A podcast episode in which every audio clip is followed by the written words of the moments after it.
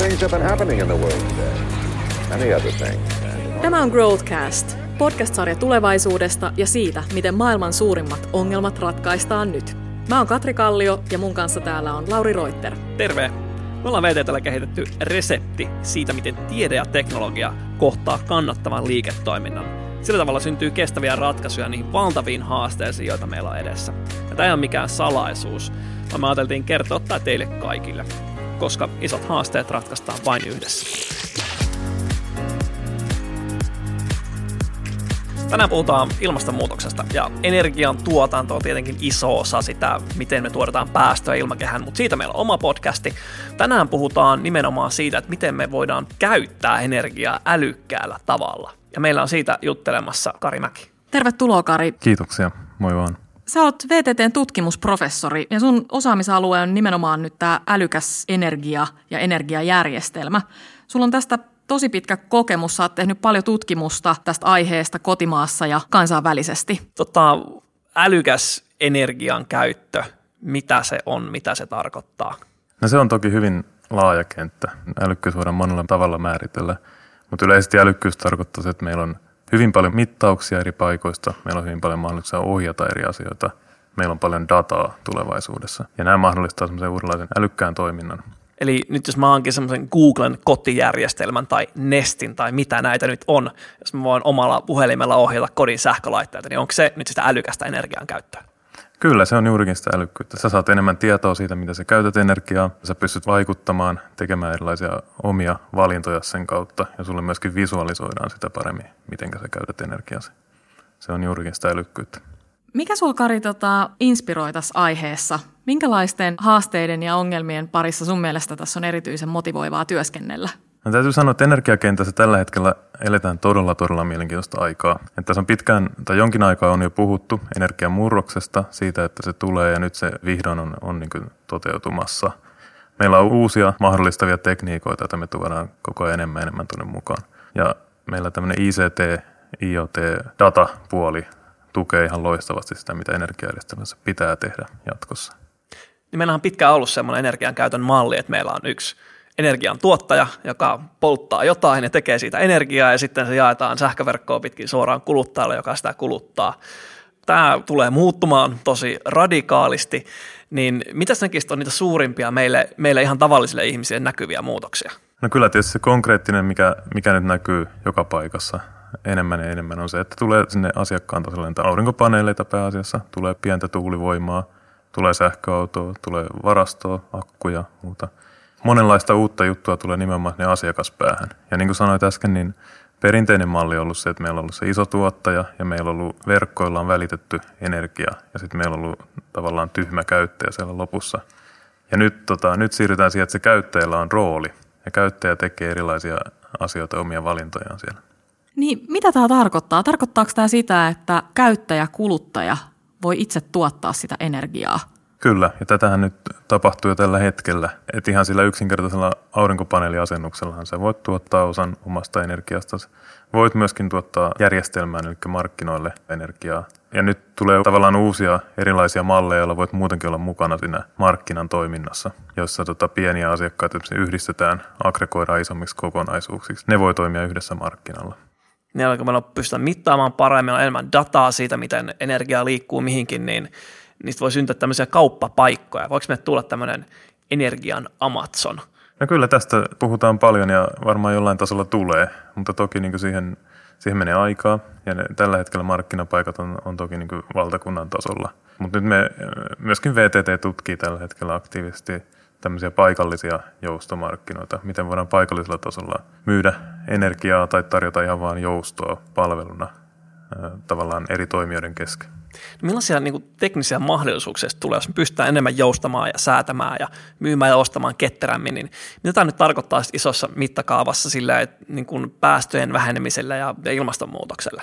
Tavallaan siis energiatehokkuus on, on se, se, joka suoraan johtaa päästöjen vähentymiseen ja sillä tiellähän me ollaan jo, ollaan jo pitkällä. Nyt tavallaan tämä joustoasia tulee ehkä enemmän sitä kautta kuvaan, että kun meillä tulee uusiutuvaa energiaa, kuten tuulivoimaa, aurinkosähköä, joka vaihtelee esimerkiksi vuorokauden sisällä tosi voimakkaasti, niin joustoa tarvitaan enemmän, että se on mahdollista käyttää niitä, niitä energialähteitä. Ja nyt tätä joustoa pystyy tarjoamaan tosiaan tähän tapaan, että, että esimerkiksi kotitalouksien, vaikkapa nyt sähköauton latauspisteet tai lämminvesivaraajat valjastetaan tähän käyttöön. Ja se on ihan merkittävä se teho tai, tai se vaikutus, joka niistä voidaan saada irti. Joo, mä olisin just kysynyt, että mitä se jousto tarkoittaa? Mitä se tarkoittaa sen niin kuin järjestelmän kannalta? Että onko meidän energiaverkko sellainen, että, että siinä pystytään toimimaan tälleen joustavasti? Joustoa tarvitaan enemmän ja enemmän ja, ja siihen suuntaan mennään. Ja meidän järjestelmähän on, on hyvin vahva ensinnäkin Su- Suomen tasolla. Meillä on todellakin valmiudet ottaa vastaan tätä pientuotantoa, integroida varastoja ja käyttää niitä sekä verkon että markkinan osana. Mitä sanoisit, tota, sä sanoit, että energialla on tapahtunut tosi paljon nyt viime aikoina, niin onko meillä vielä sellaisia teknologioita, jotka puuttuu, jotain pullonkauloja, mitkä pitäisi ratkaista, niin kuin me päästään aidosti älykkääseen energiajärjestelmään? No siis toki koko energiajärjestelmän kannaltahan varastointitekniikka on ihan keskeinen. Ja se kehittyy vauhdilla, mutta, mutta tavallaan parhaan mahdollisen varastointitekniikan kehittäminen niin tota, ratkaisisi monta asiaa. Toisaalta voidaan nähdä niinkin, että, että älykkyys tavallaan osin korvaa sitä varastoinnin tarvetta, eli nimenomaan tämä kulutuksen säätäminen osana järjestelmää, niin se on tavallaan korvaamassa varastoinnin tarvetta tietyllä tapaa. Niin paljon puhuttu siitä, että jotta voitaisiin uusiutuvaa energiaa käyttää tehokkaasti, niin tarvittaisiin valtavia akkuja jonnekin sähköverkkoon, mutta tarkoittaako tämä nyt sitä, että jos me pystytään ketterästi säätämään sitä kulutusta, niin me ei välttämättä tarvitakaan niitä isoja akkuja ja uusiutuvan energian käyttö sitten helpottuu ja mahdollistuu sitä kautta. Kyllä näin voi sanoa. Mutta tavallaan niin se, jos muutos on niin nopea kuin millä tällä hetkellä näyttää, niin me tullaan tarvitsemaan niin ihan kaikki keinot käyttöön. Että me tarvittaisiin sekä se akku että se joustava kulutus, että oikeastaan kaikki muutkin asiat, mitä meillä on käytettävissä. Ja nyt toki järjestelmä menee siihen suuntaan, että meidän pitäisi koko ajan, koko ajan olla niin lähempänä lähempänä reaaliaikaisuutta. Mm. Eli tavallaan historiassa me ollaan pelattu enemmän tämmöisellä niin historiadatalla ja sillä, että ihan niin kuin samalla datalla, mitä laskutukseen käytetään. Ja nyt meidän pitäisi päästä lähemmäs sitä, että voidaan reaaliajassa toimia. Se vaatii noita laitteilta enemmän, se vaatii noita toimijoilta enemmän. Sitten se vaatii myöskin sen, että meillä on tehokas tiedonsiirto, infra ja datan käsittely siinä välissä. Ja siinä mielessä Suomella on aika mielenkiintoinen, hyvä asetelma tässä vaiheessa. Meillä on 5G-kehitys ja muu pitkällä. Mun kysymys olisikin liittynyt nimenomaan tähän, että miten sä näet, että mitkä on Suomen vahvuudet ja mahdollisuudet tässä kentässä? Joo, no, no niin kuin ehdin jo sanoa, niin nimenomaan tämä ICT-tietoliikennepuolen kokemus, mitä meillä paljon on, sen soveltaminen, niin se on, se on ehdottomasti yksi asia. Ehkä toinen asia on, että meillä on hyvin, hyvin modernit energiajärjestelmät tällä hetkellä. Et meillä, on, meillä on esimerkiksi sähköverkon automaatio viety, viety todella pitkälle ihan, ihan maailmanlaajuisellakin mittapuulla katsottuna. Meillä on tavallaan sitä kautta valmiudet. Meillä on myöskin paljon hyödynnetty jo erilaisia tietojärjestelmiä ja digitalisaatiota tuolla järjestelmien ohjauksessa. Että meillä on tavallaan pohjavalmiudet on, on hyvin olemassa aivan niin teknologia olisi olemassa ja meillä on kauhean kiire itse ratkaista tätä ongelmaa, niin kuin sanoit, niin mikään keino ei ole nyt väärä, nyt tarvitaan kaikki työkalut. Mutta mitä sä näkisit ne uudet liiketoimintamallit, jotka ajaisivat tätä muutosta eteenpäin, jotka laittaisivat niin pensaa tankkiin ja laittaisi muutos tapahtumaan. Minkälaista uutta liiketoimintaa tämän älykkään sähköverkon ympärillä voitaisiin rakentaa? No yksi, mikä nyt on jo toteutumassa oikeastaan, niin meillä tulee tämmöisiä aggregaattoritoimijoita, jotka kerää tätä joustopotentiaalia järjestelmästä eri paikoista. Ja ne nimenomaan toimii niin, että ne kerää näitä pieniä ohjattavia laitteita, pieniä aurinkopaneeleita yhteen ja sitten myy isompana kokonaisuutena markkinalle. Se on hyvin mielenkiintoinen malli. Sitten ehkä ton datan ympärille vastaavasti tulee uusia toimijoita. Eli nyt meillä on enemmän enemmän tarve yhdistää dataa eri lähteistä. Se ei ole pelkkää sitä sähköverkon tai pelkkää älykkään mittarin dataa, vaan me halutaan yhdistää sitä kaikkeen liikkumiseen, rakennukseen, säähän, kaikkeen liittyvän dataan. Tämmöisiä dataoperaattoreita tulee todennäköisesti syntymään. Ja valtakunnan tasolla me viedään tämmöinen historiadata, eli tämä laskutusdata yhteen datahubiin pikapuoliin. Ja sielläkin tavallaan tulee tämmöinen keskittyminen siinä. Eli energiakin palvelullistuu koko ajan tulee tämmöisiä älykkäitä palveluita ja ratkaisuja. Kyllä, kyllä. Ja näitä kovasti mietitään näitä malleja, että miten se nyt sitten loppuviimeksi toteutuu se palvelullistuminen. Tosi kiinnostavaa. Hei, mennään, mennään hetkeksi tuohon, että miten se loppuviimeksi toteutuu. Minkälaisen näet maailman? Sanotaan 2000 2030 tähän paljon ennustuksia, jos mennään vielä pidempään, 2050 tai jopa 2100, miltä näyttää sen älykäs energian käyttö? Huomataanko me enää, kun sitä säädetään? Tuo oli hyvä pointti heti alkuun, toi, että oleellistahan on se, että loppuasiakas ei istu siellä säätämässä omaa laitettaan sen mukaan, mikä on sähkön hinta tai mikä on, mikä on tilanne, vaan siis siellä pyörii nimenomaan taustalla sovellukset ja käyttöliittymät niin, että Että sinne voit asetella tavallaan omat valintasi ja sen jälkeen se toimii automaattisesti järjestelmä. Mutta tosiaan, jos mennään pitkälle 2050 tai 2100 sanotko, niin tota, aika vaikea tietysti katsoa sinne asti, mutta se on tietysti selvää, että tavallaan aurinkoenergian hinta ja käytettävyys paranee koko ajan, varastot tulee koko ajan paremmiksi ja myöskin edullisemmiksi. Et varmasti tämmöistä jonkunlaista omavaraisuutta tulee enemmän ja enemmän olemaan. Ja nyt se kysymys, että mihin asti se sitten tavallaan etenee. Todennäköisesti me tullaan näkemään jonkinlaisia tämmöisiä energiayhteisöjä, jotka on hyvinkin omavaraisia. Miksei me nähtäisi myöskin omavarasta asiakasta jo suht pikapuoliin. Tavallaan energiajärjestelmä voi siinä mielessä muuttua aika paljon. Toi on tosi kiinnostava sanoa, että tullaan näkemään kenties tämmöisiä jotain energiayhteisöjä, eli niin kuin erilaisia toimijoita, jotka tuottaa ja käyttää sitä, sitä energiaa. Niin onko tästä olemassa nyt jo tässä päivässä esimerkkejä, jotka on jo orastavasti ton suuntaisia? Mitä nyt on meneillään? No kyllä tämmöisiä niin tavallaan rajattuja kokonaisuuksia tällä hetkellä on. Eli on, on tavallaan tämmöisiä paikallisia mikroverkkoja, joissa teknisesti kaikki toimii. Eli sulla voi olla siellä omaa pientuotantoa, joku varasto, sitten tietenkin se oma kulutus siellä, jota säädetään myöskin tilanteen mukaan. Jos ihan yksinkertaisin esimerkki, meillä on siellä, siellä kesämökillä se aurinkosähkön perässä oleva laite – akku, aurinkopaneeli ja sitten muutama valo ja mitä siellä on radio. Meillä oli 80-luvulta sitten tämä suurin piirtein. Mutta nyt mennään enemmän siihen, että eri tasolla tavallaan kokonaisuuksia. Että onko se sitten esimerkiksi tota, kerrostalon tasolla sillä, että kaikki asunnot on mukana ne yhteisöt, tai onko se korttelitason yhteisö, tai onko se, onko se kampusalue tai vastaavaa. Monenlaisia ratkaisuja mietitään. Puhuttiin aluksi siitä, että tämä maailma on aika paljon pyörinyt viimeisen sata vuotta sen ympärillä, että on ollut iso energiayhtiö, joka on polttanut jotain ja sitten ollut kuluttaja, joka on käyttänyt energiaa ja se tulee nyt ihan ilmeisesti muuttumaan. Ja sä puhuit tämmöistä pienistä energiayhteisöistä, omavaraisuudesta, niin miten tämä näkyy sitten maailman politiikassa ja, ja kauppapolitiikassa? Meillä kuitenkin valtasuhteetkin on aika paljon periytynyt energiapolitiikan mukana sen nykyisen systeemin mukaan. Voiko tämmöinen älykäs energiaverkko vaikuttaa jopa siihen? Tuo on hyvä kysymys kyllä, tosi laaja. Ja niin energiapolitiikkahan on valtakunnallisesti hyvin tärkeä asia. Nyt kaikki yhteisöajatteluhan menee enemmän siihen omavaraisuuden suuntaan. Jos toimitaan näiden yhteisöjen kautta, niin totta kai, totta kai ollaan myöskin omavaraisia tavallaan, tuotetaan paikallisesti energiaa. Itse en osannut sanoa, että onko, tämä nyt, onko täällä kuinka merkittävä niin poliittinen näkökulma silti, mutta tota, näin nopeasti ainakaan. Mua kiinnostaa sitten sellainen näkökulma, että kun sä oot pitkään tutkinut tätä aihetta ja kiinnostavia tutkimus- ja kehityshankkeita on jatkuvasti meneillään, niin mitä sellaista nyt tässä ajassa Suomessa on esimerkiksi tämmöisiä kiinnostavia hankkeita tai projekteja meneillään, jotka veisivät tätä kehitystä tuohon suuntaan, mitä visioit? No meillä on esimerkiksi ihan tässä VTTn omalla alueella tässä Otaniemessä mielenkiintoinen pilottihanke lähdössä käyntiin. Meillä on tarkoitus pilotoida juuri näitä uusia toimintamalleja, jotka tavallaan rakentuu energiadatan ohjattavuuden tämmöisen reaaliaikaisen tiedonsiirron päälle. Meillä on monta asiaa, me katsotaan esimerkiksi älykkäitä rakennuksia, sähköautojen latausta, erilaisia tämmöisiä aggregointimalleja, monta muutakin asiaa siinä. Mutta sieltä ihan esimerkkinä esimerkiksi me puhutaan siitä, että voiko esimerkiksi VTTn VTT meidän oma rakennus toimia vaikka tässä virtuaalivoimalaitoksena markkinoilla järjestelmää tukemassa. Ja tätä nyt ainakin tota, kehitetään kovasti. Virtuaalinen voimalaitos, mitä se tarkoittaa? Se tarkoittaa sitä, että toimitaan markkinalla ihan kuten oikeakin voimalaitos.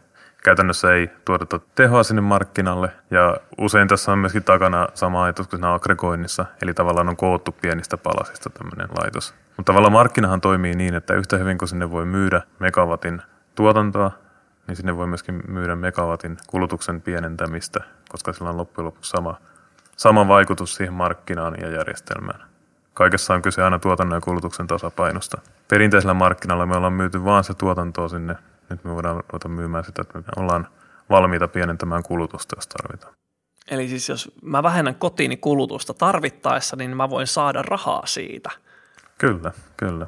Wow. Mun on ihan pakko niinku, ähm, mikä tämä on itsekkäästi kysyä, että jos mä nyt asentaisin kotiin tämmöisen älyjärjestelmän, joka ohjaisi kaikkia mun kodin koneita ja pystyisin liittämään johonkin pilvipalveluun, joka laittaisi älyä nyt kaikkeen siellä, niin voisiko mä tällä hetkellä konkreettisesti säästää sillä rahaa tai jopa tienota sillä, että mun kodista tulee virtuaalinen voimalaitos? Tietyllä tapaa kyllä, koska sä, sä voisit liittyä tämmöisen, tai olla tämmöisen aggregaattorin asiakas – sä et, sä et voi itse olla mukana millä energiamarkkinalla, koska sulla on todennäköisesti kuitenkin tänne normaali kotitaloustason kuorma. Ja siinä on tietyt tehorajat tällä hetkellä, joten et voi olla siellä markkinalla mukana, mutta tota, voit olla esimerkiksi tämmöisen aggregaattorin toiminnassa mukana. Se aggregaattori kokoo vaikka tuhat sun asunnon tapasta asuntoa yhteen, myy sen säädettävyyden markkinalle. Toki tässä hetkessä sulle se rahallinen hyöty voi olla aika pieni, sanotaanko euroja vuodessa tai tämmöistä tasoa, mutta, mutta se on niin mahdollista jo nyt. Tosi kiinnostavaa. Keskeistä tässä niin kuin tuntuu olevan se, että, että millä tavalla saadaan paremmin se energian tuotanto ja kysyntä kohtaamaan ja, ja millä tavalla siihen saadaan sitä älyä, älyä mukaan ja tästä tehdään tämmöinen joustava tasapainoinen järjestelmä. Niin paljon on meneillään, mutta että mitä pitäisi tehdä, että tätä asiaa ja tämän niin kuin toteutumista saataisiin vauhditettua – et varmaan on se, että ilmastonmuutos etenee koko ajan ja energian tuotannolla ja kulutuksella on siinä tosi suuri merkitys, niin kerro nyt Kari meille, että mitä, mitä pitäisi tehdä, tämä asia etenee ja vauhdittuu. Ensinnäkin täytyy sanoa, että tällä hetkellä asiat menee aika, aika vauhdilla eteenpäin. Et me ollaan nyt hyvinkin kiristetty vauhtia viimeisinä vuosina tässä teemassa. Mutta toki edelleenkin siellä on, on tietynlaista hitautta näissä tavallaan toimijakentässä. Ja toki tota, esimerkiksi energiamarkkina on vahvasti reguloitu. Sieltä, sieltä tulee aina tiettyjä rajoitteita toki. Ehkä tässä hetkessä isoin haaste liittyy siihen, että, että miten löytyy tavallaan case esimerkiksi tämmöiselle aggregaattorille. Siellä on tavallaan ensimmäiset toimijat nyt hakemassa sitä bisnestä, ja totta kai siinä on paljon epävarmuutta. Eli asioita rupeaa tapahtumaan silloin, kun teknologia on käytettävissä, sensoreita on käytettävissä, data on käytettävissä ja sille löytyy se liiketoimintamalli. Eli saadaan bensaa koneeseen. Sitten rupeaa luultavasti asiat liikkumaan vielä nopeammin. Joo, ja siis tavallaan sanoisin, että teknologia mahdollistaa nyt jo paljon. Et nyt ehkä ollaan enemmän siinä vaiheessa, että nyt se bisnesmallin pitää, tai liiketoimintamallin pitää löytyä tavallaan taloudellisen puolen myöskin näyttää siltä, että nämä asiat rupeaa toteutumaan. Luuletko, että ne löytyy? Että kannattaisiko nyt sijoittaa tota virtuaalivoimalaitokseen tai energian Amazonin tai energian Uberiin, sit kun regulaatio vapautuu vähän? Niin, tuo on mielenkiintoinen kysymys, että totta kai mä niin henkilökohtaisesti uskon, että nämä, nämä etenee, mutta sitten on, on nähty myöskin, että on paljon niin epävarmuutta ihan käytännön niin energiahintaan liittyen. Sitten tavallaan tämä säätömarkkina, jossa nämä, nämä uudet toimijat toimii ja myy tätä joustavuutta, niin se on hyvin uusi markkina tavallaan. Sitten on hyvin vaikea ennustaa, mihin suuntaan se lähtee kehittymään. Tässä on ehkä juurikin se haaste tällä hetkellä, että mihin suuntaan nämä tavallaan erilaiset markkinat ja niiden hinta tulee kehittymään. Kiitos Kari. Tämä on ollut tosi kiinnostavaa keskustelua tästä niin kuin energiaratkaisuista ja mun mielestä oli tosi mageeta, kun sä kuvasit sitä, että, että digitalisaatio ja sen datan mukaan tulo, niin itse asiassa se muuttaa aika paljon tätä kenttää. Että sieltä tulee ihan uudenlaisia liiketoimintamalleja ja mahdollisuuksia, että – helposti ajattelee, että energiaratkaisut ja tutkimus, että se on hyvin semmoista niin kuin teknistaloudellista, mutta itse asiassa näyttää siltä, että me eletään aika lailla uudenlaista aaltoa tämän, tämän kehityksen kanssa. Onko tämä sellainen aihealue, jota te myös tutkitte ja viette eteenpäin yritysten kanssa? Kyllä, ehdottomasti tähän suuntaan mennään. Tosiaan enemmän enemmän tehdään nimenomaan suoraan yritysten kanssa tämmöisiä käytännönläheisiä pilotteja ja kokeiluja. Ja toisaalta nimenomaan tässä liiketoimintamallien puolella sitten tutkimusta. Nyt tavallaan ollaan pääsemässä tässä tutkimuspuolellakin sen tavallaan uuteen vaiheeseen. Nyt me tehdään aika innovatiivisesti yritysten kanssa yhdessä kokeillen asioita soveltaen oikeassa ympäristössä. Hei, mua nyt ihan kauheasti vaivaa vielä tämä, tämä virtuaalivoimalaitos. Kari, jos mä haluaisin nyt laittaa sen pystyyn, niin pitääkö mennä ostaa semmoisia pieniä plugeja, mitkä menee sen pistorasiaan ja sitten se kone siihen kiinni vai voiko mä ostaa kaupasta semmoisen älykkään jääkaapi, joka osaisi itse säätää itseään? No sä voit periaatteessa tehdä kummalla vaan tavalla. Niitä plugeja voit käyttää. Ne on tavallaan semmoista perinteistä on-off-ohjausta silloin. Mutta on myöskin paljon tätä, että pesukoneet, pakastimet ja muut, ne, on niin kuin, ne ovat itsessään jo suoraan kiinni internetissä ja niihin löytyy tavallaan sitä kautta rajapinnat. Eli tavallaan näiden rajapintojen kautta on mahdollisuus jopa ohjata niitä laitteita. Wow, todella kiinnostavaa. Nyt ruvetaan rakentamaan älykästä energiaverkkoa saman tien. Kiitos Kari Mäki, kiitos Katri Kallio Kiitos Lauri Reuter. kiitos, kiitos. Kiitos paljon. Tämä on Growthcast, podcast-sarja tulevaisuudesta ja siitä, miten maailman suurimmat ongelmat ratkaistaan nyt.